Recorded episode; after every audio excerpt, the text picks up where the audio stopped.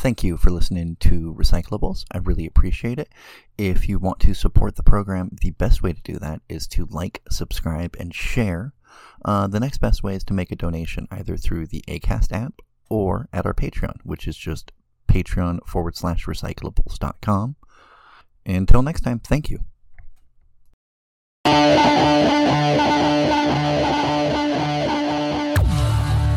Hello and welcome to another Recyclables. I, I I apologize for my aggression there.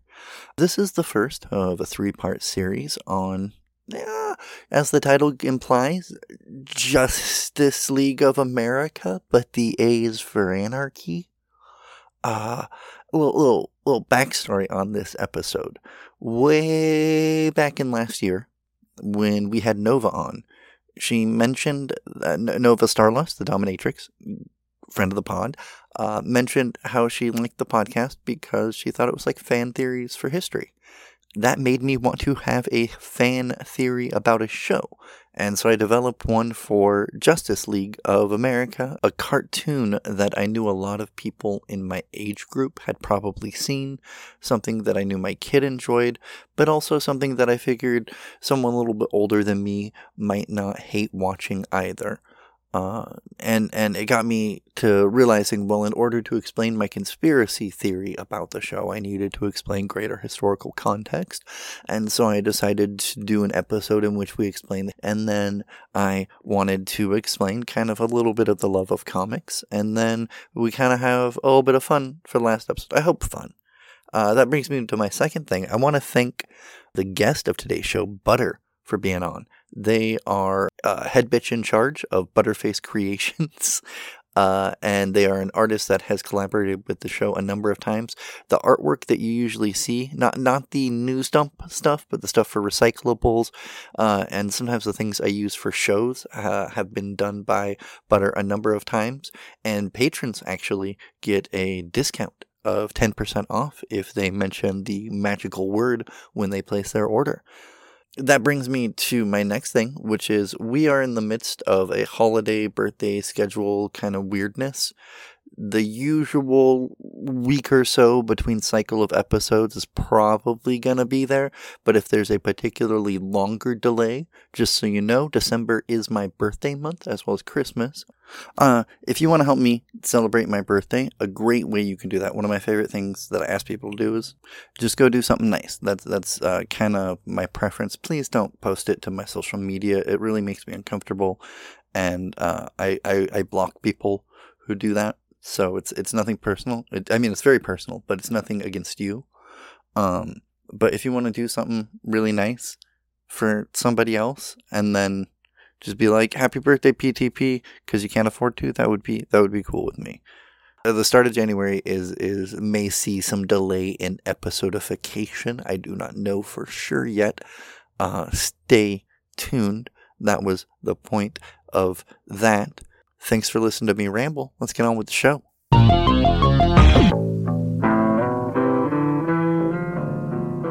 Uh, speaking of there, let's let's let's do the intros before I forget. This is recyclables. Yay! Great, here we go again. And we are joined by a special they guest. Uh, that would be uh, they vest vest. Folks, it's a they. It's It's a they. uh, oh. Let's make it sound as hot bad as possible. We have a they here. Thank you for representing all the theys. Howdy. Uh, gosh, uh, no government name for me today. This is Butter, aka Lisa Frank Reynolds, aka Brosip Brostar, aka the Art Hokage, aka HBIC of Butterface Creations. Uh, they just finished up a TMN, TMNT, TMN Tober. TMN Tober. 30 days straight of Ninja Turtles characters, so my ability to draw furry porn should be peak at this point. Uh, except Cox. my anatomy is still garbage, so it's just kind of okay. Weird penises all the way Oh down. yeah, oh yeah. Oh, Uh, speaking God. of speaking of weird, pe- actually, that's a weird No, intro. that's fine. no, Speaking no, of no, weird great penises, segue. We also have Mhm, another guest today. Occasional co-host. Uh, uh, uh, Like you a want to 90 introduce? degree penis. It is myself, uh, Corey, partner of Rochelle. His penis is totally fine. There's nothing weird about it. Yeah, I Genitals in general, weird. They're just Genitals weird. in general. Genitals that are hot weird. take being brought to you by Rochelle Hot- Start Hot off take the from episode Rochelle. strong with the peen discourse. Hot take from Rochelle Cote: All your genitals disgust me. Uh, Uh. hot take from Patrick Thomas Perkins, aka PTP. I'm I'm gender. I'm I'm genital. Meh. It depends. You- Genital neutral. Yeah, I'm genital. It depends on it depends on the genital bearer It varies or the amount to of cash the genital bearer has. Like it's kind of yeah, it's an either or sort of situation. We haven't even made it past the intro, and we're miles off topic. yeah, no, that's fine. That's perfect. That's no, no, no. This will I- loop I back love around. that. It'll love loop back around. That's the magic of No, editing. I will probably cut out my own sluttery. Maybe we'll see. Uh, That's called branding, Pat. How- You can't do that. no, don't cut out your own Yeah, sluttery. no, Sex that's branding. buddy. no, fair, Junk, fair. junk, I do. junk, I do junk, have junk, to. junk, junk, junk, junk, junk. More would- junk, more junk. I may need to like open up that avenue of revenue again, just to be like, all right, just buy the nudes. Just uh, yeah. Do you want to see PTP's weird penis? Speaking of weird penis Weird art, wang. there we go. There we go. Weird penises and art. I made it circle. Weird penises Uh, and- we we invited Butter here for uh, a number of reasons. One, uh, longtime listener, first time caller. Well, yes. I think you've been Long time supporter. yeah Yes. yeah you've Patreon been on from day one. and No and big deal. and when Not this clap my own comes out should be when we're trying to promote the Patreon online more. So like Okay. that the perfect alignment there. Yeah. Uh, also, I've just known you forever, and Uh-huh. you're you're kind of a cool person. About God, like what a decade plus now. Yeah, I knew you when you Yeah. had a band. Uh, yes. Yeah, there you and we I was in a previously band. had one of your partners on Yes. uh, f- to talk about sex work. Yup. yeah. I think we talked about Sesta and Fosta, obviously, because that pretty much goes very hand important. in hand with that. Yup. Um, so we, and I mean, I've been following your art channel ever since then, and I've always appreciated it. And you talked to me on your live once, and I was like, yeah, I'm a big. Fuck yeah. TikTok live is a depressing hellscape. Oh, Oh. God, I haven't done one in forever too. Same. Golly. I, I'm so on and off with TikTok though. It was easier to do uh, when I wasn't employed. it's like I, I just got done with talking and dealing with people. I don't want to deal with strangers on the internet. And it's well, I don't even think it's not that I, I don't have ideas for them. Like I like TikTok as an avenue for for oh, that but it's shit. exhausting. A little bit, yeah, uh, and just finding the time to do it too. And I, I just insist on doing things a certain way. So like, it's just finding the time to do it. It's a pain. I think, uh, Christ, I think out of because I posted there a lot recently because I did a lot of stuff for Halloween because I had a fun costume. But I feel like most of my TikToks, if you look at the last like five of them, I think one of them is me just talking some random shit. Three of them are kind of thirst trappy, and two of them are art. I don't know think I've I mean? ever done a TikTok thirst trap. I'm just not It's, they're just thirst trap adjacent. I just say that because I'm sexy. Yeah.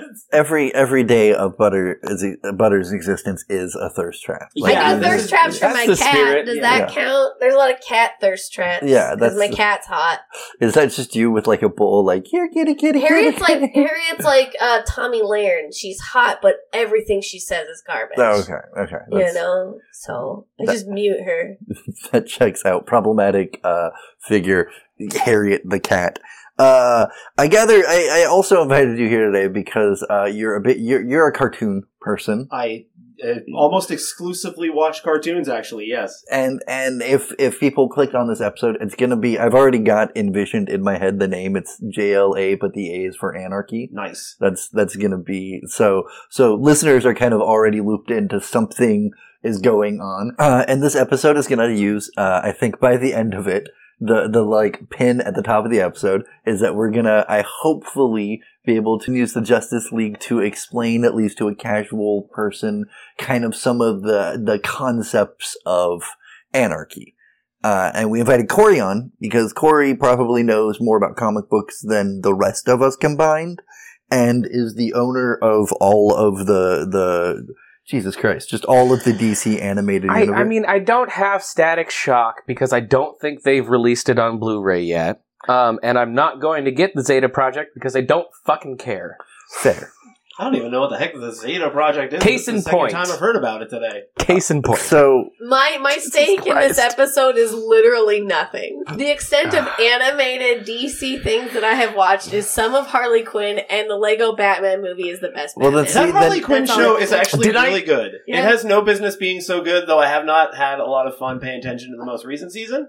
I don't think it's as captivating. I haven't I haven't grabbed good the most recent one, but I just haven't had time. I, that was me setting my stakes in this. Is that I don't care. Well, So I you, think- you've seen some like non-canonical to the stuff that we'll be talking about. Yeah, and I mean, I know enough about the lore that I will recognize a lot of what you're talking about, and I've lived with him long enough to have too much of this information in my head comparison to what Look. I want in my head. I've got So- multiple long Oh, yeah. boxes that are entirely full, as well as multiple bookshelves with omnibuses of Oh, yeah. multiple runs. Plus, I have the entire DCAU that is available on Blu-ray. The So- DCAU is really good as like a generalization thing too. Like if you don't know anything of DC and you just want Yeah, to like beginning. know Uh-huh. Know some really good stories about it and shit, uh, just just watch all those. Just watch the Yeah. DC shows. They're great adaptations of the work that aren't taking it too far, and it's made by people that respect it or who actually made the fucking shit in a lot of um, a lot of circumstances. I like the more out of the ordinary stuff too. Like I like the Shazam movie a lot. That was a really I good really one. enjoyed the second Suicide Squad movie, Suicide Squad movie, Birds of Prey. I love Doom Patrol. Like I tend to enjoy the stuff that's a lot Yeah. farther outside of the baseline Superman, Batman. A Well, the stuff gets kind of fucked up, though. I think with like Batman and Superman, they're adapting the wrong material, or they're misinterpreting what they are adapting. or they're readapting the same shit over and over. yeah, I don't need to over see Dark. Knight Returns the fifteenth and that's time. why. I don't need to see it, the most boring Catwoman plot over and over and over again. Well, okay, so the reason I grabbed DCAU for this was A, I figured it would, everyone has some experience with it, I think, in general, at a certain Mhm. age.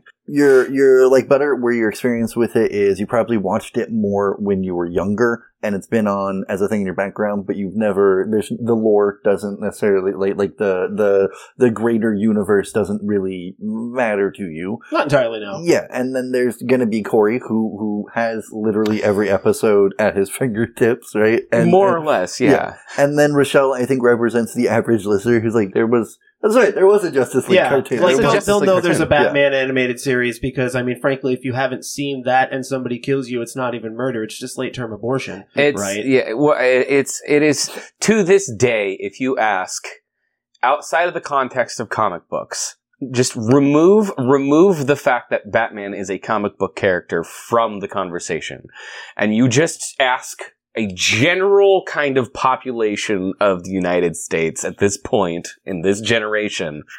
What are the best animated television shows of all time? Batman the Animated Series is very close to the top, if not at the top. It better be in your top three at for least. a lot of people. It's gonna Like, be like Simpsons, Avatar, and Batman. You're gonna time. get Avatar: The Last Airbender. You're gonna, you know, Gravity Falls is gonna be And- somewhere in the top ten. Like this, Batman has been there since, for like thirty fucking years. At Yeah, this point. Pretty much since it 1992 came is out. when the first episode came out. So it's literally been and like that's 30 why years. that's why I wanted to use uh, this universe. Also, like I recently had a conversation. I do have a weird habit of like not being clear on my audience, or, or, or I'm, I'm trying to grab a Yeah. huge audience, and that I am kind of trying to grab little old church ladies and my kiddo at the same time, and a bunch of people in the middle. yeah. And like, I was like, well, what is more accessible than the Justice League cartoons?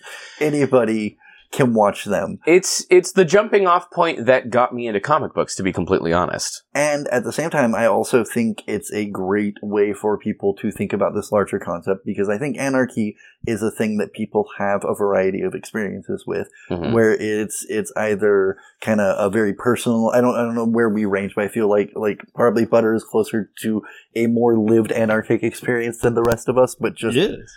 Uh, well, well, also like I know, I know, uh, with uh, living with Nova has probably pushed you more politically than most people I know because she's Oh, one of the God, people who knows yeah. more. Like she's one of the people I look to for information, right? Easily, I was a, I was an innocent young lad. and I, I exist at a place where I'm like, well, I'm, I've realized a lot of the things I was doing were anarchic in a sense, and I just didn't have the words for it, right? And I also think there's more people in that position than realize. And so I'm thinking like, all right, cool. Let's, let's get peanut butter and jelly and make peanut butter and jelly sandwich of let's, let's say, hey, watch the Justice League. And if you like some of what you see there, maybe these ideas overlap. But to do that, I wanted to tell some of a little bit of the story of the history of anarchy and kind of go more in depth into the, the theory as I gave it to you. Anarchy is just shopping at Hot Topic, right?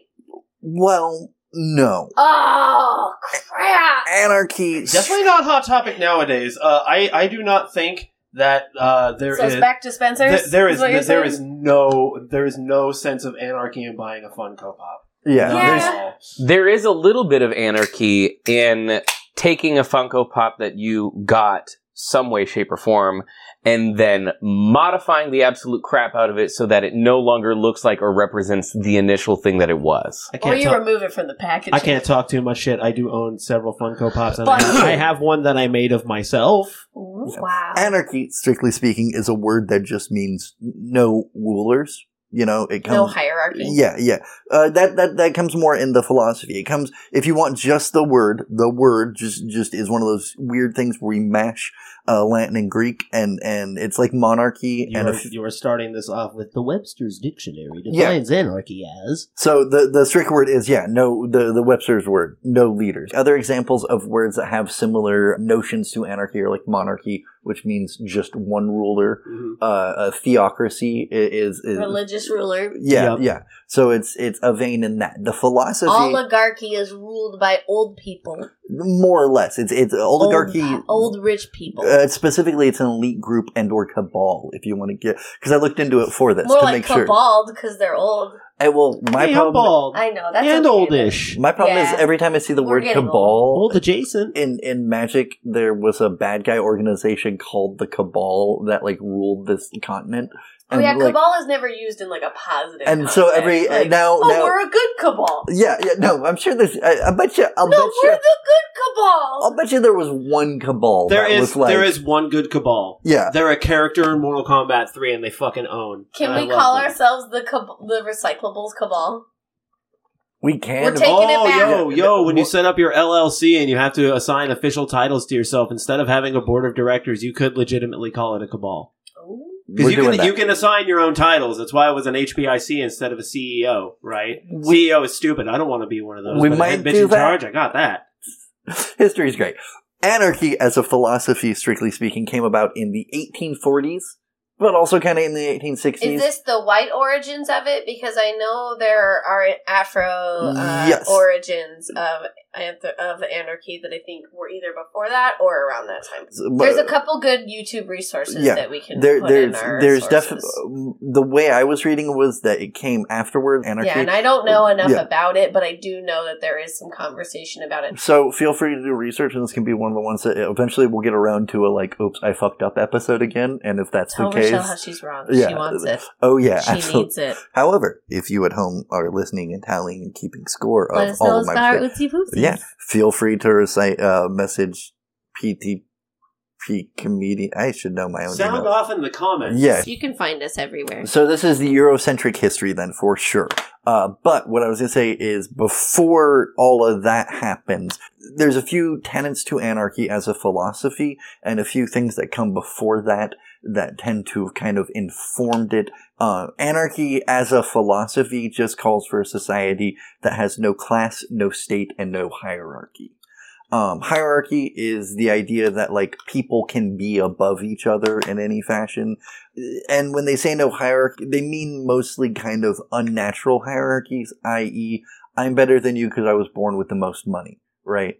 However, if I have the most information on a thing, then I should probably be the one dispensing at least like some of my wisdom back and forth to people. Now let's make everyone doctors. Yeah, that ish. Everyone dentists too. I want everybody. Uh, I mean, I'm down for that. That would be, I would be on board with that. But in that scenario, like the idea would be like, look, since you know dentistry, Yeah. obviously you're the dentist and we're going to yield to your your opinion but we're not going to assume that you are the god of dentistry we're going to assume you know the most about dentistry and we will you'll relate that information yeah, I feel like anarchy is not necessarily removing any any and all hierarchies. It's about assessing all of them and whether Yeah. or not they serve the purpose of benefiting us collectively. and like all political ideologies it's also on a spectrum there are some people who are like no fucking abolish all of that get rid of all of that make like you're saying make everybody a dentist make it so that everybody has equal access to all of the information of dentistry and then you're all dentists which as improbable as that may seem there are also people who are like no there should be some hierarchy so i feel better about my i mean i don't want to prescribe what their notions are. The other one is no class. Class is a, a form of hierarchy but specifically relating to privilege wealth access to resources and access to the concept of the state which is the other big no-no for anarchists. The state isn't necessarily the concept of a government but it is definitely the concept of a bureaucratical government that uh, consolidates power and keeps it out of the hands of the majority. How different people address or believe in that kind of changes based on where they are in the spectrum. Some of the kind of earliest, earliest, earliest examples, um, the earliest influences, prehistoric influences on uh, anarchy is that we know we formed a society, right? Like we know that like out of disparate elements, a bunch of people came together and were like, well, I guess we should be together. We'd probably be better off if we were all working somewhat together. Yeah. It is a lot easier to take down a woolly mammoth with like seven or eight of us versus just like me and my bro. Yeah, exactly. And it's a lot easier to take care of the children and the infirm if you have additional people. So, like, I don't know. You guys want to just go get together and do this more often, like on Yeah. the regular? Like, I don't know. Like, I don't Also- want to push things. Hey, but maybe man. daily. Daily'd be great. Tell you what, the more we need more numbers, it's probably a lot easier to make more of us in a fuck pile. yeah. The totally. fuck pile, I'm on board with that. Okay, Caveman now, fuck pile. now, now it takes the village. So We're tune gonna in have- when our band uh, releases its first EP, Caveman Fuck Pile. Um, The recyclables first EP. Yes. That's not dissimilar to theories that have been presented in previous episodes, like the history of Vice, where like we think a lot of how communities came together were people being like, "You've got beer, uh, you've got bread, you've got meat. I have a bunch of daughters or sons, depending upon your interests. Like, I just, depending I just got a bunch of. yeah, just let's let's let's hang out and party. Another thing that we know prehistorically though is is mutual aid is a big deal in anarchy, and mutual aid is just the concept of we help each other. We don't necessarily need a state to come in and provide aid. We'll do it ourselves. Well, there's a great deal of evidence that prehistoric uh, cave air quotes cave people uh, who had things like amputations, who were disabled in some fashion, who couldn't contribute again in air quotes, who were still a part of the village, who were still a part of society such as it was and civilization such as it was. So we know that it existed in, in prehistory in a fashion, probably with fuck piles. Hopefully, maybe the disabled, in my hope, were coordinating the fuck piles to like, like, whatever. Anyway, uh, making sure that they were inclusive. yeah, and the early the early history of humanity has a lot of we don't know what actual the structures of leadership were before historical records and yeah, before, before, things we wrote shit down. and as was discussed in the kind of history of archaeology and the on uh, recent episode with DJ Wildchild, all of archaeology is being examined by 98% white dudes who live in either America or Europe, which means we're putting a lot of, we're projecting a lot into history.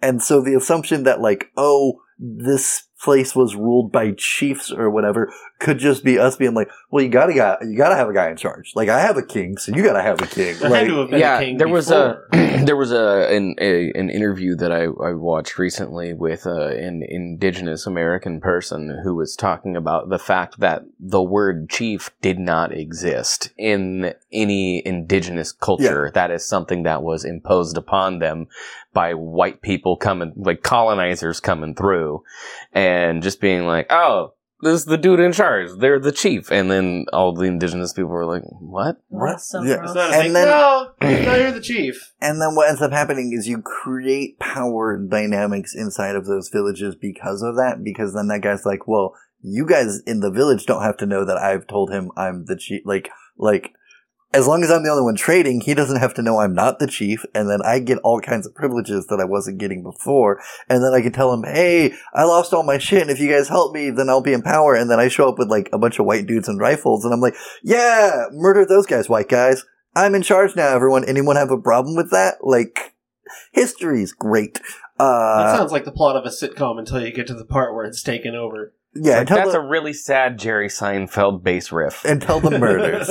Uh, and but but another example is like we in the Pacific Northwest, we whatever in the Pacific Northwest they would have like councils of elders that advised everybody, but it was oftentimes kind of a a tribal decision, a, a group house decision to be like, all right, what are we doing here? And the re- opinions that were respected the most were the matriarchs because they're like, well, you had the most kids, and we know specifically that the kids came from you. Like if we want to follow lineage, so like y'all are in charge. What should we do? Which is and it's important also to note that indigenous American cultures aren't prehistoric cultures. So we don't even know what prehistoric cultures are. We just know cultures that didn't have European influence behave in a certain way based on how the Europeans observe them. So like our understanding of that is just as whack as you were saying. And then we apply all of that to something that was going on in like sub-Saharan Africa 9,000 years ago. Like it's, it's,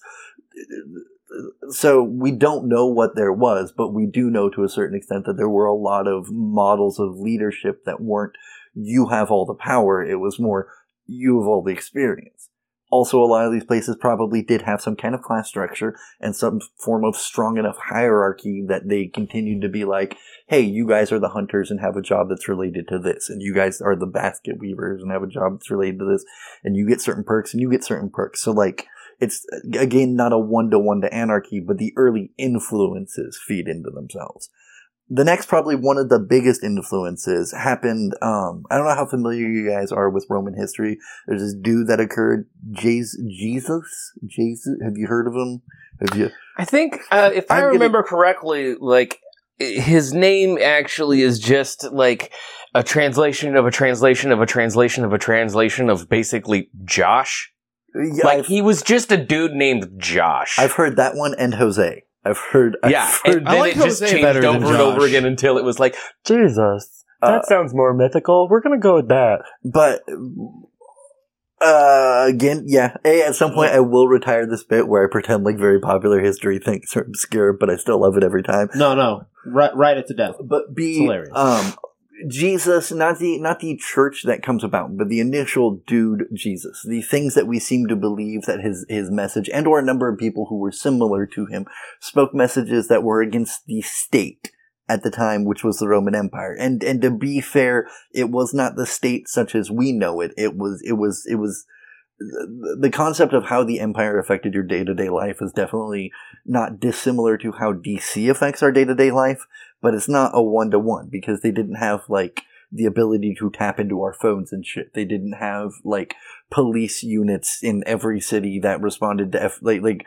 it. The technology definitely wasn't there. and it also wasn't like it, it wasn't entirely just against that kind of state as well. It was against the he he was opposed to a lot of the state that had been created within The hierarchy the within the Jewish church faith as itself, well. Yeah. right, and, And- within the faith itself too. uh, using Jesus as a source is always dubious. A because the because because you're using you're using a myth uh, like, like a character from The from. Bible's 100% true. All right, let's pretend let it let's pretend that's right. How many times has the Bible been translated and retranslated Right. and changed? And one of the most popular translations is literally a king of England being like, "Well, I didn't like it this way. yeah, so I'm gonna I'm gonna change I'm gonna change things around so I like it.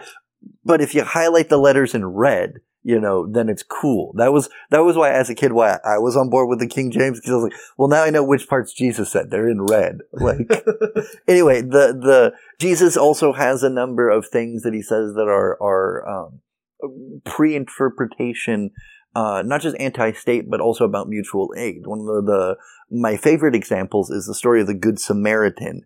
For those of you not familiar with the story, uh, this dude gets the shit beat out of him, and then he's just left for dead in the road. And he's obviously, I think he was coded as a Jewish person. Yeah, and so he's it was coded- like a Jewish person is beat the shit out, and he's on the side of the road. Three different people walk by. well, there's yeah, yeah. There's a a, a, priest, a lawyer, and I guess and it's then a a- a- Samaritan, a- which I- I'm assuming are traveling people. And well, well, priest is supposed to. You would assume the priest does it because they're a holy person, but then they're like, no, I, I touching you might get blood on me. That's a sin. And there are there are certain religious stipulations against getting like blood on you and stuff and on your holy clothes. And you're not supposed to do things on the Sabbat and blah blah blah. And then uh, the next person was supposed to be like a lawyer, so like they didn't do it because like it wasn't their litigious responsibility. And Samaritans are coded as kind of the crappy people of the time. They're they're a lower class Were people. they coded kind of like the Romani people in modern history? Yeah, a little bit. Yeah, like they're coded as somebody who you wouldn't expect to help somebody because they're a piece of shit, and instead they're the one that gives us, or not a piece of shit. They're the lowest class and They're one of low class. well, I think I think a lot of people would just assume low class people are pieces of shit. yeah, and Yeah. so it's all coded that way so that when that's the person that does it, a a goes into my theory that Jesus might have also been a stand up comedian because you got like set up, and then you got two fake outs that are also kind of funny because you're ah nah I'm a holy man I can't I, I it'd be a sin to help you I mean, Like- this this whole thing does sound like a joke, they might as well be walking into a bar. Yeah, I'm and and they one of them do. isn't a North Dakotan Oh, or a please blonde. tell me it ends at a bar. There is an end where he drops off the the Samaritan drops off the guy who's been beat up, and he's like, "Hey, uh, whatever extra fees he incurs, I come this way all the time. Just hit me up, and I'll pay you back." Put it on my tab. Yeah, yeah. And so, like, there is an end at Jesus the end Christ. of the show. Yeah. and so, like, there's that. The the other one, one of my favorite examples, uh, a thing where Jesus is talking to a bunch of people. Uh, He doesn't do that very much, so this is important. Yeah, yeah. he only stops at the one bit. But he, he has a line where he says, Give unto Caesar what is Caesar's, unto God's what is Given God. how it's God. So And- he's separating religion and state. Yes, and uh, of equal importance.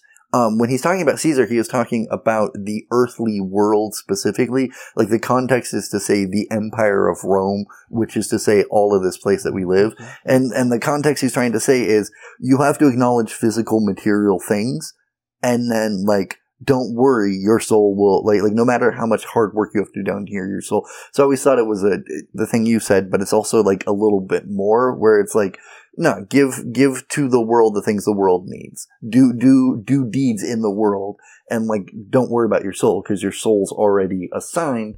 And uh, finally, like the part to me that at least acknowledges a kind of breakdown of hierarchy, more than just about or class more than anything else, is when Jesus is dying.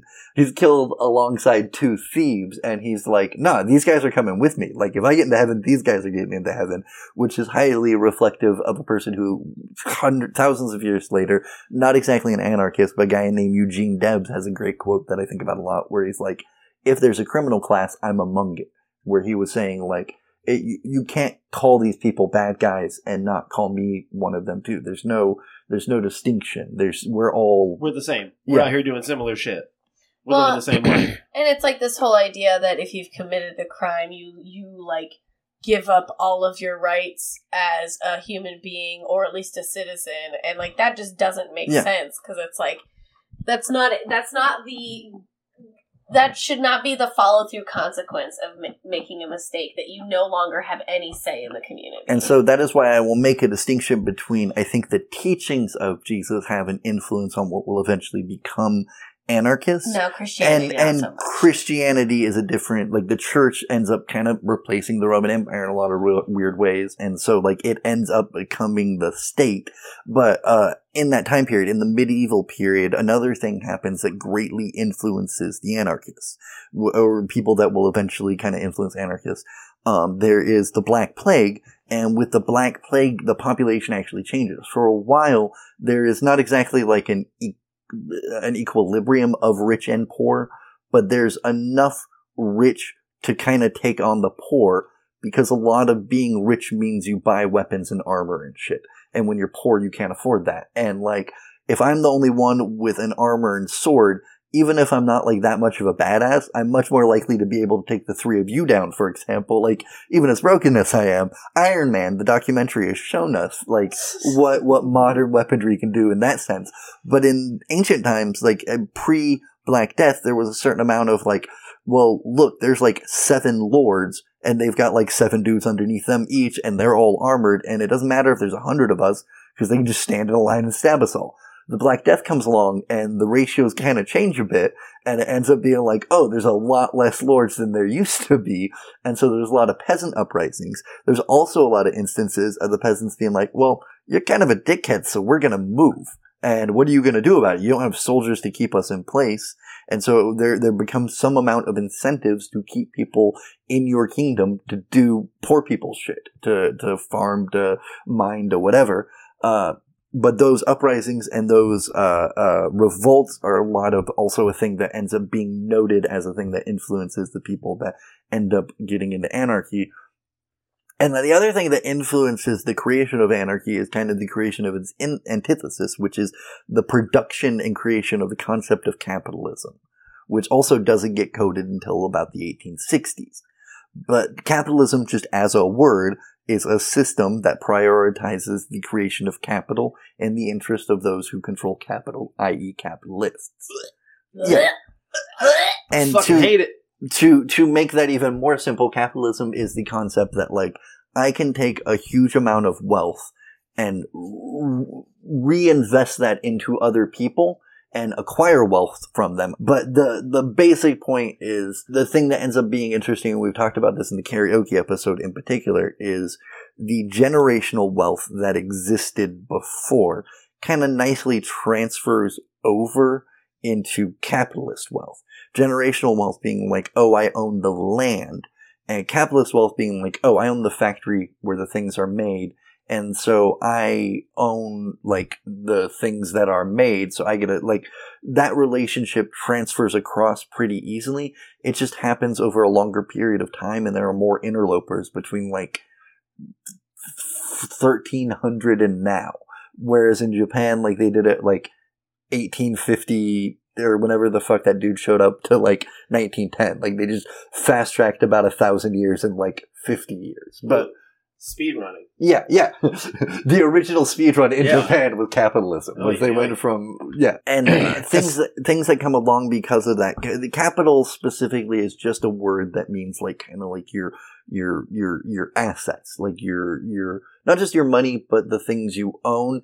And in in the system, you're able to both invest in this, and you're also able to take loans out against things like a business in in olden times one of the best examples i heard described of it when you're wealthy in like the early teens like the 1300s you build a thing right? Because You build like a palace, you build a castle, yeah. you build a wall. in ancient times you would you would give money to the the whatever the religious embodiment or local like the local temple was to show like oh this person's so amazing they can influence the gods. In the middle ages you do what you're talking about. Like you you pay for things and people are like oh that's that dude's things.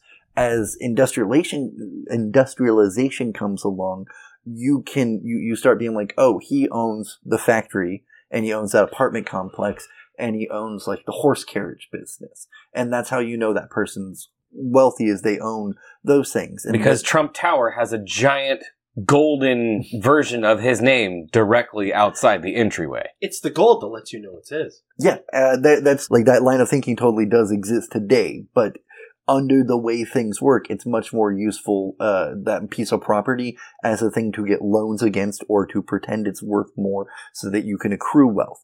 Until he turns it in like until he has to sell it it's worth as much as he convinces anyone it's worth. So like i i can convince anyone the the stool in front of us is worth a thousand dollars and get a thousand dollar loan against it and like that's fine until somebody has to sell it and they find out it's like a ten dollars stool. I don't want to. It's a twenty dollar stool. I don't want to insult. We got the Let shit me- at Pottery Barn. It, no, I stole it. Nice. Um, I have two of Even them. better. I stole them from bars. So what she's trying to say is no matter what price you sell this stool for, it is a net gain. Yeah. It is a Yeah, profit. it's all profit. but that's real. That's really capitalism because I mean you're stealing. Well, that that is a thing, yeah. Because one of the things that that starts the early influence of uh, anarchism is the privatization of property during the English Civil War. Uh, there's a podcast I recommend all the time, Revolutions Podcast. They cover a lot of the things that I'm going to try to go into more succinctly from here on out. But during there, there's an English Civil War. Long story short, the king is like, I don't want to have my power checked, and so I won't call Parliament. Uh, and then Parliament's like, cool, do you want money? And he's like, oh, fuck, I forgot about how that's how our rules are set up. And then war happens. It's more complicated than that, but that's really like the long and the short of it. But while that happens, there's, there's a period called, there, there's another thing important about anarchy is a lot of points in history will be called the English anarchy or the Spanish anarchy or the whatever The anarchy. They should have called it that. right? yeah, that's Uh, catchy. But all it means is that there's a time where there's no decided leader. Before Cromwell takes power in England, and Cromwell's this dude who, like, owns an army and kind of creates the position that'll eventually be prime minister, but he sort of is in charge when the king gets killed, but he's not in charge. So a lot of the little lords are all like, well, maybe I am. Uh, maybe we are. Maybe whatever. Like, while that happens, a thing that had been instituted was the privatization of property. There was a thing called the commons, which was property in a city or in the in a lord's manor that everyone had ac- common access for to. common use. Yeah. And so if you were super poor, you could put a house up on there. Uh, if you were slightly less poor, you might farm there for the community. If you were, uh, like an itinerant traveler, you just stop there and were like, hey, please don't murder me for being on your land. I'm on the commons kind of thing. And also, I have shit to trade. Yeah, and over over the course of time, though, this gets closed off and privatized and becomes owned by the lords usually. Although sometimes like a clever business owner or whatever can get Is in on it. occasionally a lady? Uh, less less you you know how history I goes, know. Rochelle. I just wanted to say lady. But what happens is there's a group of people called the levelers, the diggers, and the ranters, and they're actually covered on an episode of Cool People Who Do Cool Stuff. Uh, very in depth, but basically, uh, they they hear about this and they're like, "Fuck no," to some extent. And either the, if I remember right, the levelers like literally broke down fences and stuff, and then the who, who did I say the second? people? The diggers uh, kind of redistributed property amongst each other, and uh, the ranters were just apparently just crazy people who would like go around London and be like, "N- "You, you can't take the commons, just don't," right? But uh, there weren't a lot of these people. There were, my understanding is like in some cases less than a hundred in the most populous of the movements. But they wrote down what they did, and because the ideas are all rooted in Christianity, one of the things the levelers in particular are about is they're about leveling they believe when god comes he will level the classes. So the the rich will be brought low and the meek will be made mighty i think is their thing. The meek Which- shall inherit the earth. yeah and that's that's also another one of jesus's big big pitching points is like hey uh, poor people can have this eventually right? It's like so wild that the Roman Empire and then European colonialism took that phrase to mean we'll kill you so you'll be better in heaven. because that's like- what they Damn. But then also, me and my lifestyle aren't probably going to get me into heaven, so they're really just killing me to send me to hell. Yeah, it's just really wild. It's wild that like something Give that Satan a fist bump on your way in. like I mean, if I'm, if I'm going to hell, it's a real doom situation. It's wild that like you were saying a lot of jesus' ideology can be very empowering liberating and also borderline anarchist but then you see that it gets co-opted and then bastardized and used to create more oppression the point gets made very, very often online of like, if Jesus came back right now and tried to participate in a lot of what the current Christian zeitgeist is, he would be a laughingstock.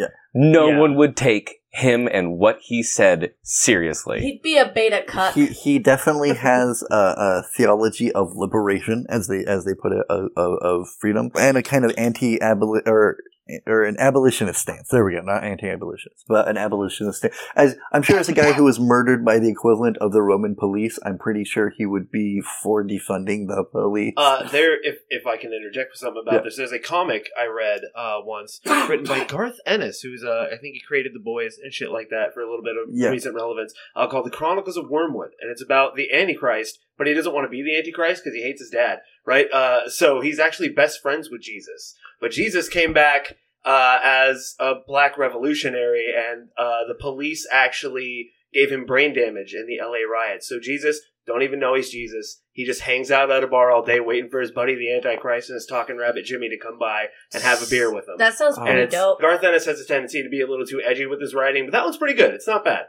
It's not yeah. I would argue that you're totally right on that. Like, yeah, yeah. I couldn't do Ennis's uh, Punisher. Yeah. I couldn't. He- and there were moments of it that were brilliant, but there Oh, was my so much favorite of it was Punisher is like, always oh, going to be when they turned him into a Frankenstein anyway, so I got no, That shit was no great. horse in this race. Uh, i just like how the punisher is there for the cops I You do- know? I- I just really like to know that everyone is recognizing how pro cop the Punisher is. Because that is the Punisher, right? Oh my he God. likes cops. Yeah, He's no. like Paw Patrol.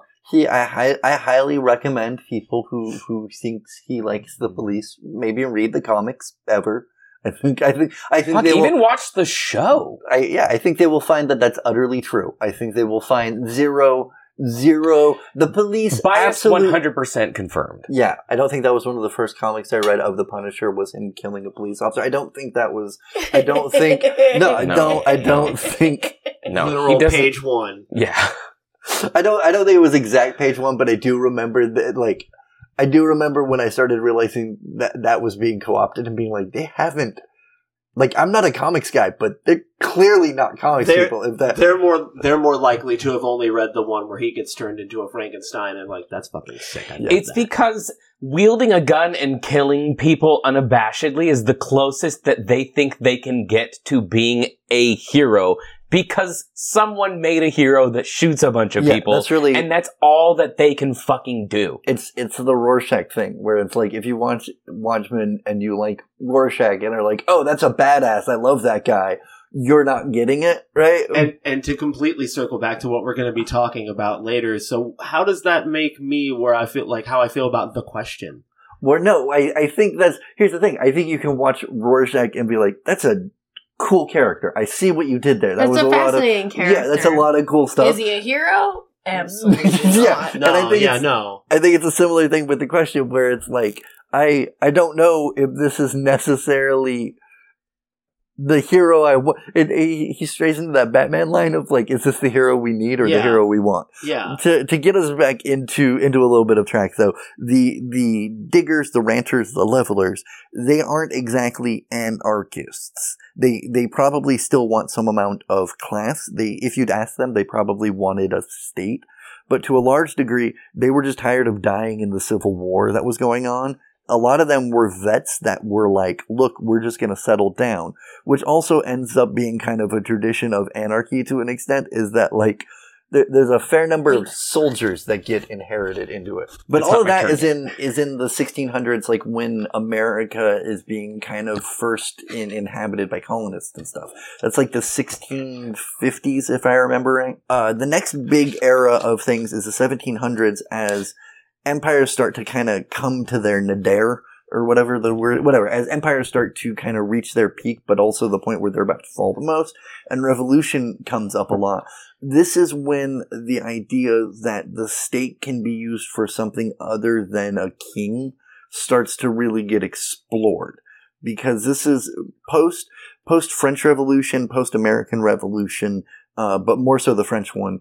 People start to question, well, can we use this state thing to like give bread to people? Can we use this state thing to like educate people? Because before this education is is a is a thing you have to pay your way into. The French Revolution is really complicated. I'm not going to go over any of it except to say that it happened for this. But the important part is that as it happens, like I said, um, lawyers and bankers, middle class people start being the people that really lead that revolution in particular, which means it also has a kind of focus on education and on enlightenment, air quote, enlightenment ideas. It's hard to call them enlightenment when a lot of the people that are writing things down own slaves as they're talking about liberty. So it's, it's, it's a very, uh, hypocritical philosophy. Philosophy Tube does a good job of going over a better job of the influential philosophers like Hegel and stuff. Hegel is particularly important. Uh, he's this- Catherine? uh, no, I can't remember his first name. It's it's some German Hegel. Hegel. Hegel. Hegel. It's some Hegel. Hegel and Heidegger. uh, the the only part that matters about him is he has this concept called dialectics, and this concept is that uh, you you have an idea, uh, it has its antithesis, uh, and then they come together and form a synthesis. So, idea punching me in the face is bad. Antithesis hugging me is good. Uh, synthesis, well, maybe I need physical affection, but definitely not a fist to the face. A hug to the face. affection over aggression Yeah, right. Z- Very, very simple example of how that thing works. It gets much more nuanced, and Hegel actually called it something like the master and slave dialect. Mhm. Like that's why it gets extra problematic, but it influences a lot of people. One of the people uh, it will eventually influence is a guy named Marx. We are going to get to him momentarily. Before in the 1840s, post so the French Revolution happens. Near the end of it is this thing called the Terror, where they kill a bunch of people. Mostly poor people, a fair amount of the people in charge, but it's a lot of leftist pointing. People, the left-right distinction gets created over the course of the French Revolution, but it's a lot of people who end up being on what will be called the left, pointing fingers at each other and saying, "You're betraying France, so your head needs to be taken off," and then you point the finger at someone and say, "Well, their head needs to be taken off," and then, all right, well, let's take off all three of our heads, and the person that's left over is like, "Excellent, that's just the way I planned, except with a French accent." Uh, that all gets stopped because all of Europe is like, oh shit, this this weird system that the Fr- what the French are doing might catch on. They they might decide, uh, they might convince other people they could kill their kings and or emperors, so we got to put an end to it. Leads to a huge amount of war. What ends up happening is after the French Revolution, the French end up with an emperor again, a guy named Napoleon. Uh, whole bunch of things happen. He gets deposed, and France kind of follows this weird cycle because they've gone through at least five republics. They like to they like to reboot their system more than uh, God of War. Is that a good? No, That a no. God of War's only been through one good reboot. Okay? Uh, Um, uh, uh, Honestly, you you could aptly say comic Skyrim. comic books. You see, they could, yeah, Comic they like to reboot are- more than DC. DC Yeah, no, reboots that's- all the fucking time. That's, yes, more that's true. more keeping it in They're on their third reboot this decade. I'm still I'm still keeping in my God of War reference so people know I know video games. But my point is, Do you know video games though? If you reference something and it's entirely Yeah, and don't true? don't you bring up God of War with me, boy. That's one of my babies. Uh, okay, That's one of my All right, shits. all right. Don't talk to But me. comic my books, son comic books again. is an exceptionally apt You one think though I know a lot about comic books? I know a lot even- about fucking video games. even a, even if you even if you take out the context of the fact that the DC universe has been rebooted, how many times have they killed someone off and brought them back? too Fair. many. And how many times has that happened in Marvel, who explicitly does not reboot their universe ever? yeah, they just keep Yet they've people killed back. people off and brought them back and kept people the same age for a really long time. unfortunately, that is not what happens over the course of French history. Everybody who dies stays dead. No, I mean That's that's, just- probably fine. Some of that might be fortunate. Yeah, some of that. Yeah. Ro- there's a guy named Robespierre that we want nothing to do with. Anyhow, uh, by the 1840s, uh, post French Revolution, they've had a couple of revolutions. They're sort of a republic, but they're like a monarchy republic. All throughout Europe in the 1840s, there's a series of revolutions, particularly in 1848. There's a guy who, in the 1840s, Proudhon, who has this this basic idea. Uh, he kind of is the first person to write down anarchy and his basic idea is what if we just ignore all of these revolutions, right? Like, what if Paris is the largest city in Europe? What if we just do our own thing and then, like, fuck it? Like, if they send in soldiers, we're just, fuck it. Like, fuck them. Like, we Tell don't them need- it sounds like a them problem, Yeah, right? Like, yeah. oh, that you guys are having a revolution. That's okay, fine. What's that got to do with us? And and what's kind of funny is this this does work at an early point during one of the Paris communes. And a commune is just a French word that just means like a, a collective of people. It's just a, a location. The the people in that commune are just the people that live together in that area. But what happens at one point when they, they kind of set up barricades against like incoming armies is that the incoming French army comes to occupy Paris. Here's what the, the Parisians have to say. And they're like, actually, we're not going to fight you. We're going to join you. And so there's there's kind of a precedence that it works. That's the only time it works, but it works at least one time. And so there's some some notion that like, ah, it's possible that we could get the people on the inside to also agree with us about ignoring things. Um, well, about ignoring the state and about living outside of it. So this part, I highly recommend Revolutions podcast more than just about any other resource, but I did listen to a really good interview with this guy who does uh, kind of an anarchist history, and I'll link that in the notes. It's a guy named Mark Bray. So in the 1860s, all of these revolutions in the 1848 era fail, more or less, and the dominant powers come back into play. Now, some of them try to actually placate people and are like, look, we'll institute like public education. There won't be a draft. We'll let you guys unionize. Others of them crack down. Like they start organizing secret police. They start intercepting letters. Like there, there's classic examples of people like sending letters out of, I think, Austria and being, knowing that it's going to be intercepted and like sometimes writing in like cheeky little notes like dear inspector or whatever, right? As, as the 50s go on and progress into the 60s, uh, working organizations and organizations of working men start to form uh, on a local level, and they begin forming on an international level. And in the 1860s, the the first Working Men's International, which is of course you know located in Europe and only composed of European bodies, but it's international in that it's it's a bunch of people in Europe. But it, it kind of agrees to kind of organize all labors under its banners. And this is where we get introduced to Marx, uh, famously, uh, his friend Engels, and another guy who's more important to today's story, Bakunin. Uh, Bakunin is, uh, this guy that was really radicalized in, in Russia. The, the, the concept of socialism and communism doesn't exist yet. Like, it hasn't been written down, but he's definitely approaching what would be a communist and or a socialist he will eventually become kind of one of the fathers of anarchy. But uh, basically, his history is he gets kind of radicalized and then gets lucky and gets put into this point in the Russian Empire where they're like, they send you for punishment, but they don't actually pay attention to you. And so what ends up happening is all the political dissidents get sent there and educate each other. And so like there's this kind of like ground level political education that you'll receive. Like you're not going to go to a fancy school and read like whatever the dead Germans wrote about it, but you'll have lived experience by guys who were in unions and some dude who did read all of the pamphlets that some Enlightenment era dude wrote. Though those synthesize into the organizations that Bakunin joins, he ends up getting in trouble a bunch and kind of hops around and tries to, after the French Revolution, everybody studies the French Revolution to try to repeat it. But one of the issues is the French Revolution, like the big revolution, is with Louis and and the guillotine and Marie Antoinette, is a very specific set of circumstances. However, like you look at it and you'll be like, oh, I see similarities to a disaffected people in power, and I see where the people are like not even getting bread and like let them eat cake is apocryphal. It never happened. But that situation and the the idea that people are so poor that the rich would be like, well, no, just let them let them eat what we force them to make us. That thing starts being reflected to other people in their own situations enough that it can be kind of researched. And there's a lot of people who become kind of professional revolutionaries, especially because in the late 18 or in the late 1700s and early 1800s, especially in South America, there's a lot of revolutions going on, and you can literally just go there and be like, "Hi, I want to sign up for the Bolivian Revolution or whatever." There, there's an episode we'll do someday about a cool dude named Gregor MacGregor who goes around and cons a bunch of people in this era.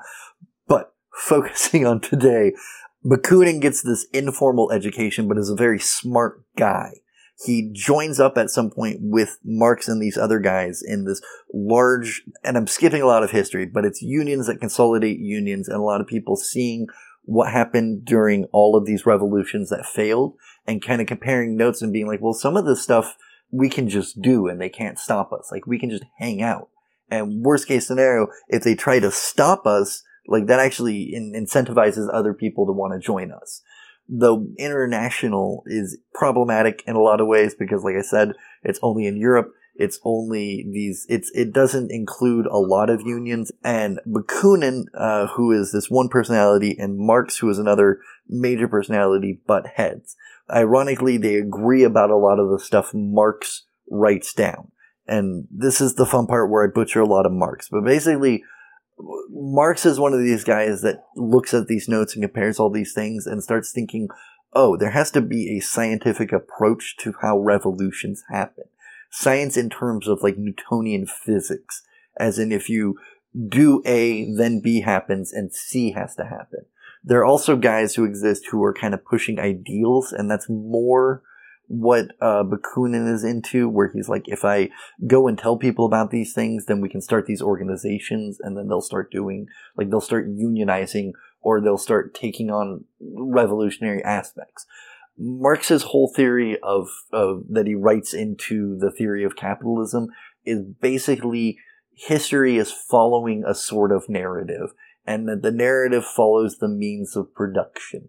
And instead of like doing 35 minutes on that, basically the whole concept is just the tools, the place, and the people. And whoever owns those things in combination has the most power. In proto history, it's supposedly shared amongst people. In kind of medieval pe- er-, era, the, the aristocracy has ownership of the land, but the people and the tools are kind of in their own ownership. And under capitalism, as we discussed earlier, like the, the motives to ex- accept. I'm doing a really bad job of this. I know. Like No, I think you're simplifying it pretty well because Okay. I mean, it's just about. I was thinking about how I imagine he took a lot of influence from the theory of evolution and Darwinism because he's probably looking because like he wants to have a through line. He wants to be able to explain all of them, and so he's basically trying to create an evolutionary uh, timeline for capital and power structures. Yes, and his end his end game with that is where we get socialism from, and his end game is like, look, all of this wealth is gonna we're gonna be able to extract wealth from the wealthy. It's gonna have to be redistributed. Eventually, there's gonna be so much the people are gonna acquire it, and then everyone will own the means of production. It will be a socialized system, and that's really what that means. Is just like everybody in ownership and and it's also where we get the word bourgeoisie, which uh or bourgeois. I can I, I always get It get them, doesn't matter. I French always words get- are Yeah, disgusting. it's all the same. I I get them mixed up, but it really we should all be means- embarrassed we know any French words. It means Oh when my you God. hear that, middle class wealthy people, bankers, lawyers, Pundits on TV. yeah, Mhm. pe- people who are who are wealthy enough to want to stay wealthy and comfortable, but aren't necessarily laborers and aren't necessarily the people who own everything. And Marx's big thing was that the the revolution into capitalism had been, in particular, a bourgeoisie or bourgeois, whatever, a revolution of the middle class. That they gained the most power and the most rights. And his kind of thinking was that inevitably empathy would win out, and they would be like, oh, workers are going to want to be here. And then when that happens, everyone is going to look at the people with all the money and be like, well, we need them to be on par with us. That's messed up that they own all of the things and we own. That, that's, a, that's a bad system. And then eventually we will live in, in community, in, in communism again. I think a lot of Marx's failings come in the fact that he refused to look at anything outside of class. yeah. So that was one of his big problems. And assuming that empathy is what fixes it, yes, it does. But assuming that a lack of empathy is what's keeping it the way it is, is unfair if you only, but he's only looking through the financial lens. Yeah. And the other thing that he gets wrong, I, I think, real specifically, is that he's assuming humanity follows the, the this Like there's an actual through Yeah. line, and like there's, like, he's assuming we're Raichu, Pikachu, and then we need to be Raichu Yeah. or something. and right? and, and because of that and also you, that that means that you can't apply it to other places like if you go to the congo none of the, that does that mean that we need them to become like we need them to follow the stages that europe yeah, you can't skip steps. His thing is like you can't skip Yeah. steps, skip steps either. and so bakunin's big deal is like well that seems that seems a lot of that seems accurate your your bakunin's big thing was like your your assumptions about history are accurate but your your interpretations about a lot of the rest of it are not You're applying it to ideology is where it's falling Yeah. flat. and his and but one of the things I appreciate, at least as I have understood Bakunin, and I I've read a passage of a passage and then just read about him from other people. But one of the things I get the impression of is that he didn't blame capitalists the same way. Like to him, it was like, well, of course you're gonna want to keep doing. Why would you want to lose power? Who wants to lose power? That's ridiculous. Yeah, when you get it, you want to hold on to it. Yeah. You want to keep it. and so, of course, you're not going to just, I'll just hand over the keys to the kingdom. Like, so he's like, no, you have to take those things from them. Like, it's not their fault that they're that way. That's just human whatever, but you've got to, you've got to respond appropriately. Another big distinction is that Marx's kind of big idea was that you would form a political party that would pull everyone to it and make them do the things. And Bakunin is much like, no, you just do shit. Like you just show up, and if we need, I think Emma Goldman has a better quote about it, but it's like ask for bread, and if they won't give you bread, ask for work, and if they won't give you work, take the bread. Like I think Bakunin would agree with that pretty pretty much on the through line. His his big failing is that like Marx's big failing, I think, as as a human being is a lot of things, but is that he doesn't take good care of himself or good care, yeah, good care of himself, and he'll like drink and smoke all the time. Wasn't he an incel? I no, he was married, but he definitely had like a weird relationship One of with those his wife. philosophers around that time Yeah. period was an incel. But but Bakunin's big thing is he's like always trying to start revolutions, and he's always like forming secret societies, and there's always like like it's it's not perfect, but he becomes one of the Does big he? Is he kind of like the Charlie Day in front of the bulletin board vibe a lot yeah of the time? yeah a little bit, but he's Okay. but he's also I think like more on the ground and more like no, you got to go do this thing. Yeah, and and Marx gets famous for being the one. I think because a lot of people who are middle class can hear the ideas of Marx and be like, oh yeah, we should join a political party and then vote the fascists away. But fascism didn't really exist in, in 1860, like authoritarianism did, but the, the ideology and the, the mechanisms of fascism. The next big integration is because in the 1860s, the international does get taken down. There's a whole bunch of politics. Uh, Marx and Bakunin start off friends and then start butting heads for a bunch of reasons. Marx is also like a really obnoxious personality. Is like science is absolutely the way, and Bakunin. Wait, are you heard. telling me that philosophers are difficult to deal with? Are you telling me the left splintered off on philosophical ideologies because Yeah. one person wanted more power Are than another telling person? in a- me that men who think they're smarter than everyone else are the fucking worst? I am.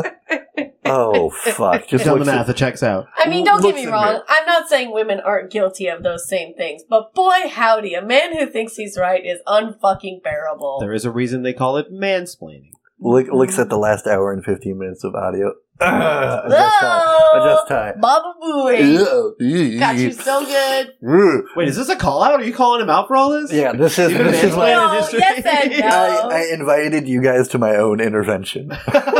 No, So but I mean, that's why I was told Well, to I mean, read this letter. I do, I do try to be we love you. I do try to be conscientious that like I don't know everything, and I really do want to be a starting off point for people. That's why I'm always like, no, go listen to Revolutions because Mike Duncan does a really in depth. I listened to his thing about Bakunin last night to make sure what did I forget, and that, like one of I those. keep on thinking he's going to be a vampire with that name. I know. I Uh, keep on thinking cool you're meaning name. to say Buchanan. And I'm like, what's going Uh, on? are you using the Spanish word for vaccine, vacuna? Bakun- uh, they they have a political falling out where Marx kind of steals power, uh, his, his half of it. Basically, he does like a voting maneuver where they're like, let's have a big meeting. And uh, everybody's invited, including Bakunin, who's like in Italy. The meeting's in England. Everyone who's here, let's vote on who gets left in and who gets. Oh, you can't vote on being left in. Okay, you're voted out, kind of deal. So like, oh my gosh. yeah, so they have a falling out because of that. The international ends up becoming a thing. At some point, it moves to New York, uh, ends up influencing uh, future episodes of the IWW. That's where the, the Wobblies, baby. yeah, because they're supposed to be the ne- one of the next iterations of the working International Working Men's Association or whatever, and blah blah blah. 1860s eh, lead to eventually the 1880s. There's like usually a decade of it's simmering. like 20 years. Yeah, of- you of- know, it's, but- it's some time. Well, well, usually no, I'm like just you're like, the 1840s led into the 1860s. Well, no, there because there's like a decade in the middle of like kind of a bunch of shit that happens, and these philosophies get formed. Like like the communes in Paris end up happening where they they uh, man up and take the city and put barricades into place. I think that's in the 1850s, and then the results of that is where the political philosophies of the 1860s come from, and then those get enacted on in the 1870s, and then there's a whole new group of people in like the 1880s who have reactions to that. Also, by the 1880s, the American Civil War is over, and a lot of the people that had left and gone, there's a lot of uh, a lot of leftist people who left to go join and fight on the side of the North to fight against slavery. Like people legit showed up and were like, "No, we're against slavery. This shit is bad." Like, what do you what do you do? We've we've manned barricades before. What do you like? It didn't didn't go great for them. But by that point, they've also come and seen what America has to present and offer and kind of integrated that into their system. That's when previous friend of the show, uh, Peter Kropotkin, comes along. And he's kind what of, episode was he from? uh, he was a insider special patron episode where I read, I, I have a book, uh, called Defiance that's quotes of, uh, anarchists who were arrested. oh, arrested. yeah, yeah, yeah, yeah. And then I read that, and then I was like, "Oh, I didn't put any context to who he was." So patrons, i i people who want to become patrons, sometimes I do exclusives when I remember regularly. I'm trying not to make eye contact with Butter, so I don't have to feel bad that I don't do it every month because it's supposed to be like a monthly thing, and I'll be like, "Oh shit, I haven't done it in yeah, that's my months." one thing to look forward to every month. So when you don't do it, I have a really bad time. I, I I, have a hard time believing that's the case. Don't do this I will try Pat. to remember. He's weak. No, I, I, I, I'm trying to be more conscientious about remembering, and so like I am Do it trying. for the gram. Yeah, but Peter Is an anarchist who follows a similar. He, he's literally born a prince in Russia, but the way things in Russia are, you can be poor as fuck and still be a prince. And so he he tries to get like a job in the government, like a position in ministry, and ends up getting sent to one of these like like ends up finding out about anarchist literature, ends up thinking like it's super dope, ends up getting caught, sent to one of these locations where like it's sort of punishment, but because he's wealthy, like it's not the worst punishment, and like it's also sort of a job, so he gets to educate himself on all of this stuff. And he's also like uh really into science. Like he ends up uh taking some of the works of Darwin and really running with it, from what I understand, if I remember correctly. But the important part about him is he goes around and spreads this kind of concept of anarchism. The, That's a vibe. yeah, you know? it's he. Well, he he just goes around and like sets up little communes and like gets shit started. But he's one of the ones that kind of institutes the formula. Bakunin comes up with this idea that uh, we will take over the system, and when that happens, uh, people will get according to their contributions. but, uh, Kropotkin comes along and is like, what if, what if, to each according to their abilities, and to each according to their needs, you know? Because what if, let's say there's a person missing three vertebrae, can't operate the bread threshers, right? All right, this is starting to sound personal. Well, well, he's going somewhere with this. or let us say I I am a lady and don't have man parts, and for some reason that's a requirement for a job. I don't. know. Pat, was- why are we making it like this? Let's say we you all have- know our genitals are weird, okay? Let's let's say you have glasses and you can't do a job that requires exact eyesight. You shouldn't be required to contribute in that fashion, but that doesn't mean that you should be required to have less. Can I just like scoop out someone's eyeballs who are better and pop them in? Also, uh, Not how eyeballs the work. two people with glasses in this room are also artists, which you could argue requires your eyesight. Oh my god! Good You thing I could don't argue do any that. fine detail. But- Yeah, but we make modifications so you can like. I am augmented. yeah, yeah, yeah, yes, I am a mech. But that is that is Kropotkin's big influence is that he adds that thing about it being Each according Yeah. to their blah blah blah from their blah blah blah. Yeah, and he also does a ton of writing, makes it more accessible to people because uh, Bakunin writes it really like radical, like you gotta fucking murder the people in power, and Marx writes it more scientific so that it's kind of boring. That's that's not the whole story of anarchy, right? There is there's a lot of influence on early American labor movement, uh, the Wobblies, as we mentioned. Mm-hmm. A lot of them are like, let's murder the capitalists and then make it a society that's that's free of class and hierarchy. Um, uh, there there was what we mentioned, Pan Africanism. I've heard various models of of both. They had philosophies that were similar to anarchism in in African culture, anyhow. But also, I've heard about it in relation to the African diaspora, which is to catch listeners up. The condition of being enslaved, brought to the Americas. What is your homeland at that point? Mhm. You're not. You're not Just gone. think of any F- refugee community as Yeah. well. They usually are parts of diaspora. Yeah, Yeah, well. so that that's what the I didn't know what the word diaspora meant until until the Claudia Jones episode. I thought it I didn't I'd- learn it till college. yeah, I'd always I'd always assumed it meant the experience, but I didn't know the exact word and it's specifically the experience for people without a homeland trying to find kind of their place in the world and that intersecting a lot with anarchist ideals because it's like, well, if we don't have a homeland, isn't wherever we are our homeland? Isn't that what what matters?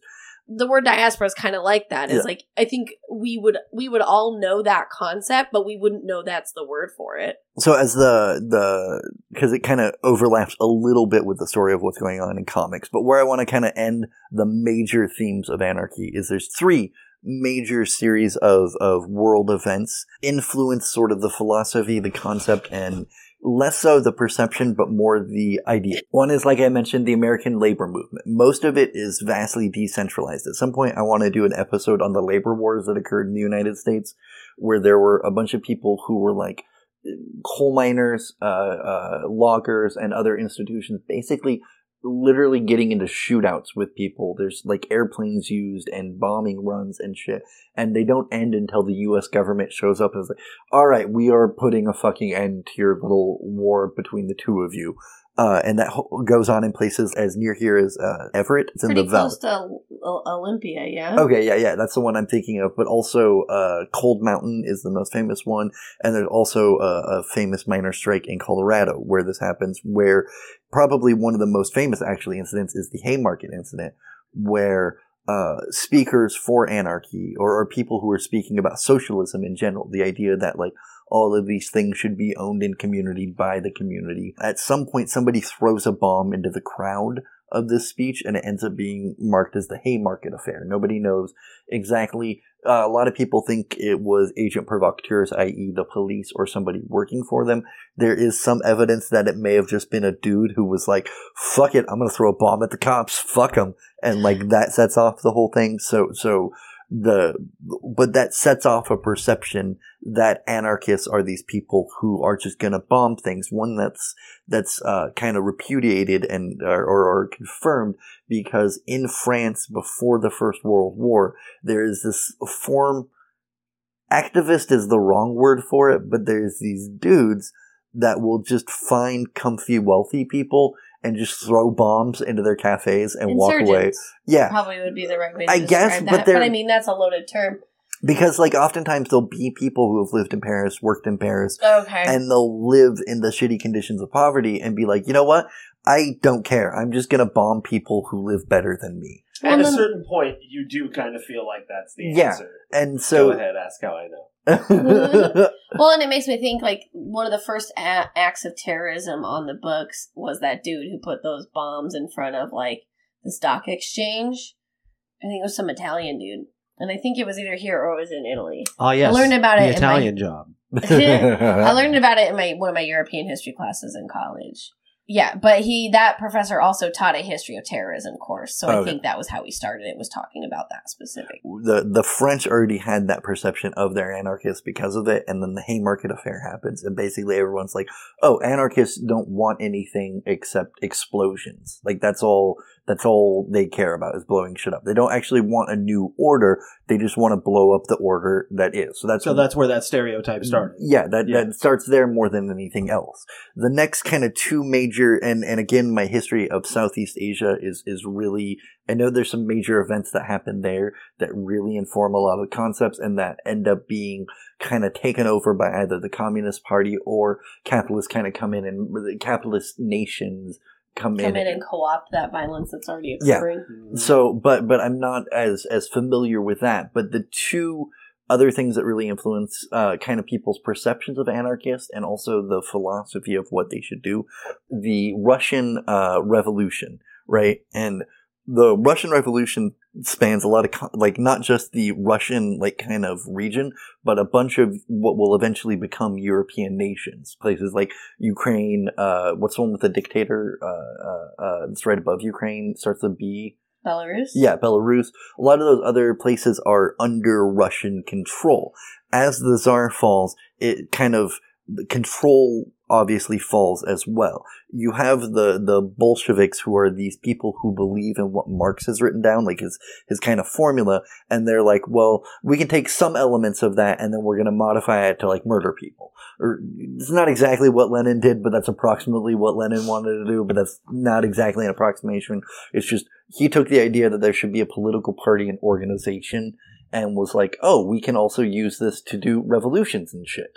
But while that's going on, there are other forces inside of Russia that are fighting each other. And oftentimes what'll happen is groups start autonomously realizing like, well, we've had these anarchist lessons. Why do we need a new, why do we need a new political party? Why don't we just skip to the part where we own everything?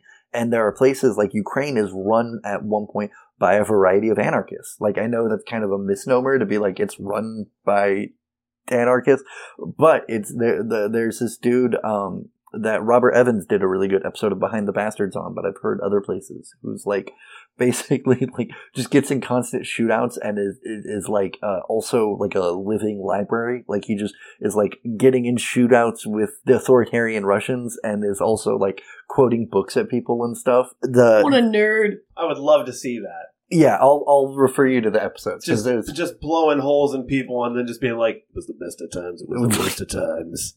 Am I right? exactly, and he uh, uh That is oh- kind of the question. It's kind of the question. That's very question vibe. and so uh, what ends up happening though is the communists take over w- when they win. They uh, eventually either conquer or incorporate the anarchists that hold out. And that's what the, the commune again is just a word that just means like the organization. When Russia has its revolution, there's a whole bunch of shit that goes on. But the most important part, uh, the, at points, anarchy does rule. People run things through It's anarchy. the system that's in place. Yeah, through mutual aid, through they don't they don't have an exact like there are people who are like, oh, that's the anarchy leader, but that's people from the outside coming in saying, who's the leader, and people being like, well, he just likes talking to you assholes. So so right. so it's He a, just gets he gets dubbed the leader by outsiders. but then these are oftentimes also people who are like, no, no, no, no, I'm not the leader. I'm just the one talking to you, kind of thing. The liaison. Um, yeah, and then the next the No next French. The next big innovation before we get into our Yeah. kind of comic book portion of the thing is the Spanish Civil War, which you mentioned. And that's the first time fascism tries to take over a country. And it's the, the response is anarchists all over the world are like, have been paying attention to fascism. Fascism specifically being the idea, uh, the, the authoritarian program of like, uh, patriarchal rule, i.e. like the, the, the Nazi shit. The idea of the like supreme leader and like military might and In like group, out group, out group must be destroyed. yeah, that kind of shit really gets its first kind of rough draft trial run in the Spanish Civil War. We're not going to cover the Spanish Civil War, but the important thing about it is that it calls in anarchists. A lot of anarchists fight, and in a lot of instances, anarchists um, win battles. And a similar thing, the, the, the, there's even one of the cool things that's worth listening to in the show Cool People Who Do Cool Stuff. There's an anarchist Olympics where they're like, look, the Olympics are basically about capitalist nations saying we've produced the best athlete. What if like, no, we just come and like, who likes to run? Like it's, it's, it's more nuanced than that, but it's like, let's hang out. And then the fascists attack during the anarchist Olympics and they're like, well, as long as we're here anyway, and we do want to kill fascists.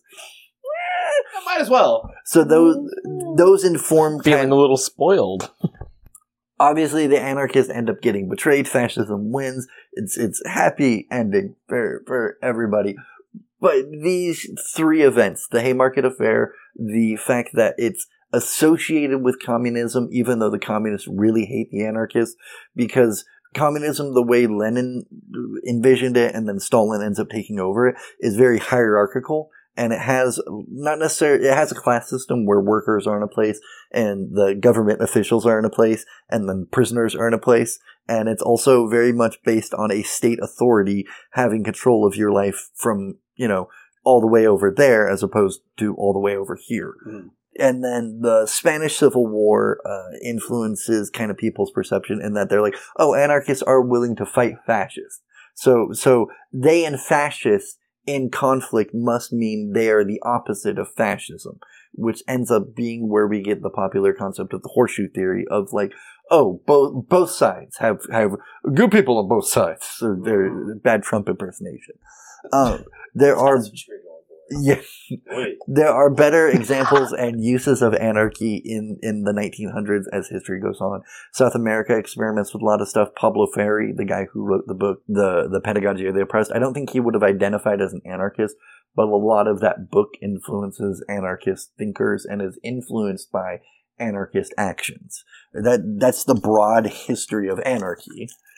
So, Fun. fun. Is there a comic book version of this? There is not, although there is a couple of really cool. Dr. Mark Bray has written a, a comprehensive history on Antifa, the concept of anti-fascism, which is not the same as anarchy, i.e., the, the system with no leader, mm-hmm. but they definitely have a lot of crossover, and that they're both against the concept. They're like two of the same. Ca- one's a Care Bear and one's a Care Cousin. You Very much so, yeah. You don't get anti-fascism without fascism, and so like it just it just it doesn't exist one without the other. But anarchy as a philosophy, I, the the one thing I would say personally for me about anarchy is that I see it more as a religious concept in in the same way I think a lot of people maybe envision heaven, where I'm like I don't know that we'll ever actually get there, and I don't think getting there solves problems because then you even if we abolish class and hierarchy, we still have to deal with issues of gender, of uh, racial, in, like racial There's discrimination. lots. disabilities, uh, right? Yeah, Stuff yeah, like it- that. yeah. There, there's But I swear to God, if you start to sound like my American history teacher in college who made us read a uh, U- uh, utopia book, but it was a bunch of men stumbling out of um, upon a civilization of just women. And the takeaway from the book is like, well, they fixed everything, so what's the point? I swear to God, Pat, if that's what you're trying No, to say to me not- right now, I don't. That's not- I don't Shove think that's the avenue they're going down. I mean, I would, I would love to stumble upon a just saying, civilization of slippery just slope. women and be Def- like, No, it's it's especially great because the women figured out how to have babies on their own. Like they oh, can Oh, just yeah. cook their own Oh, babies. yeah, and then- I was then like, I'm- that's pretty They just dope. cook their own babies. There- Yeah. there's pop them into the oven. Yeah. Just, just turn the oven to.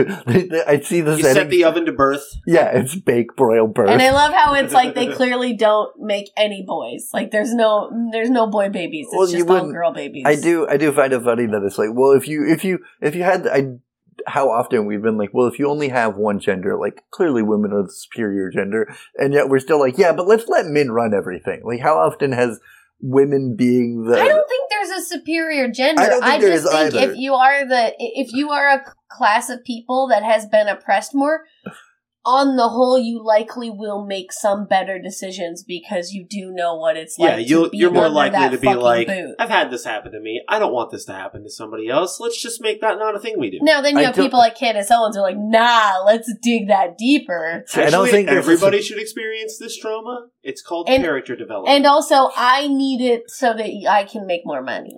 Sorry, Pat. Oh no, no, I was uh, pressing it. I was, I, I did shit. I lost my phone. It's fine.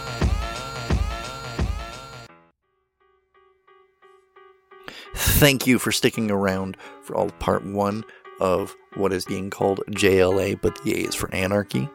Uh, this episode, I hope, kind of gives you uh, a good starting point if you want to explore a little bit more of the areas of history that we discuss one of the more interesting characters that I've heard a number of people talk about is a guy named Nestor Makhno, who uh, Makhno. Uh, pretend I said it with a Russian accent. Uh, he'll be one of the things I link in the the the stuff to the links. But I hope this gives you a good episode, good place to start off if you want to look into some history. Um, the Diggers, in particular, if you are a Christian uh, listener, the Diggers, the Ranters, the Levelers had some really cool stuff uh, that were, were I, I guess, rooted in biblical teachings at the time. That might be a fun area for you to explore. Part two will be about uh, comics uh, and also the superhero shows in particular that I'm going to talk about. So, without further ado, I just wanted to thank all of our executive producers, aka the patrons. Look, if you, the model for this podcast is very simple. If you can't afford to pay, that's fair. I can't afford to pay for any of the podcasts or a lot of the resources I use. Uh, and so I understand how it feels to be grateful, but that's why I pass the word along to you about all the shows I listen to.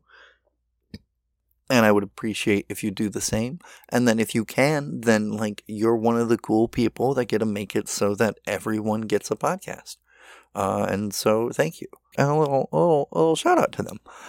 And here's a list of this episode's executive producers. Sabrina Phillips, thank you very much. Of note, Sabrina Phillips is one of our only listeners across the pond in Ireland.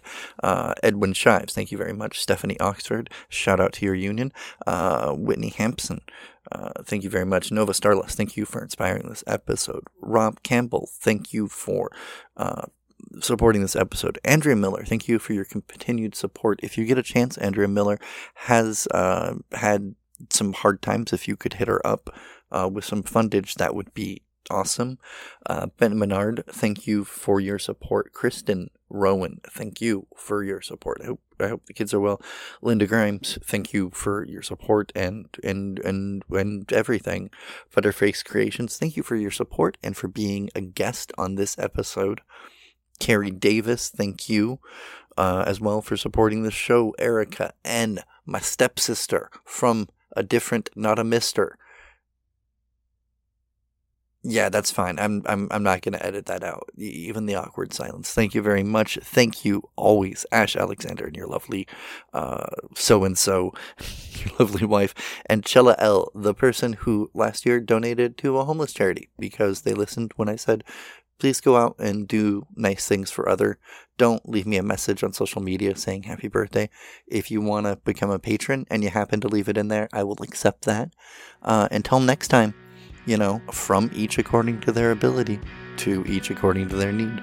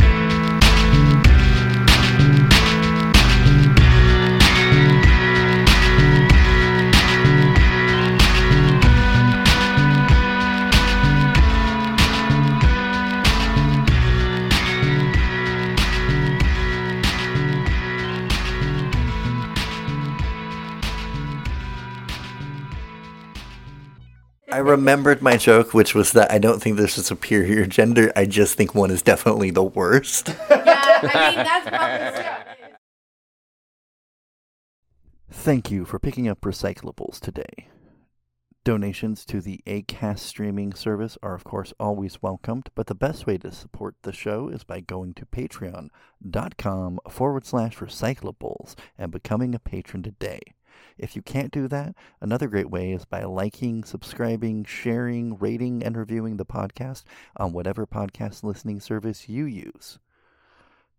All right, thanks.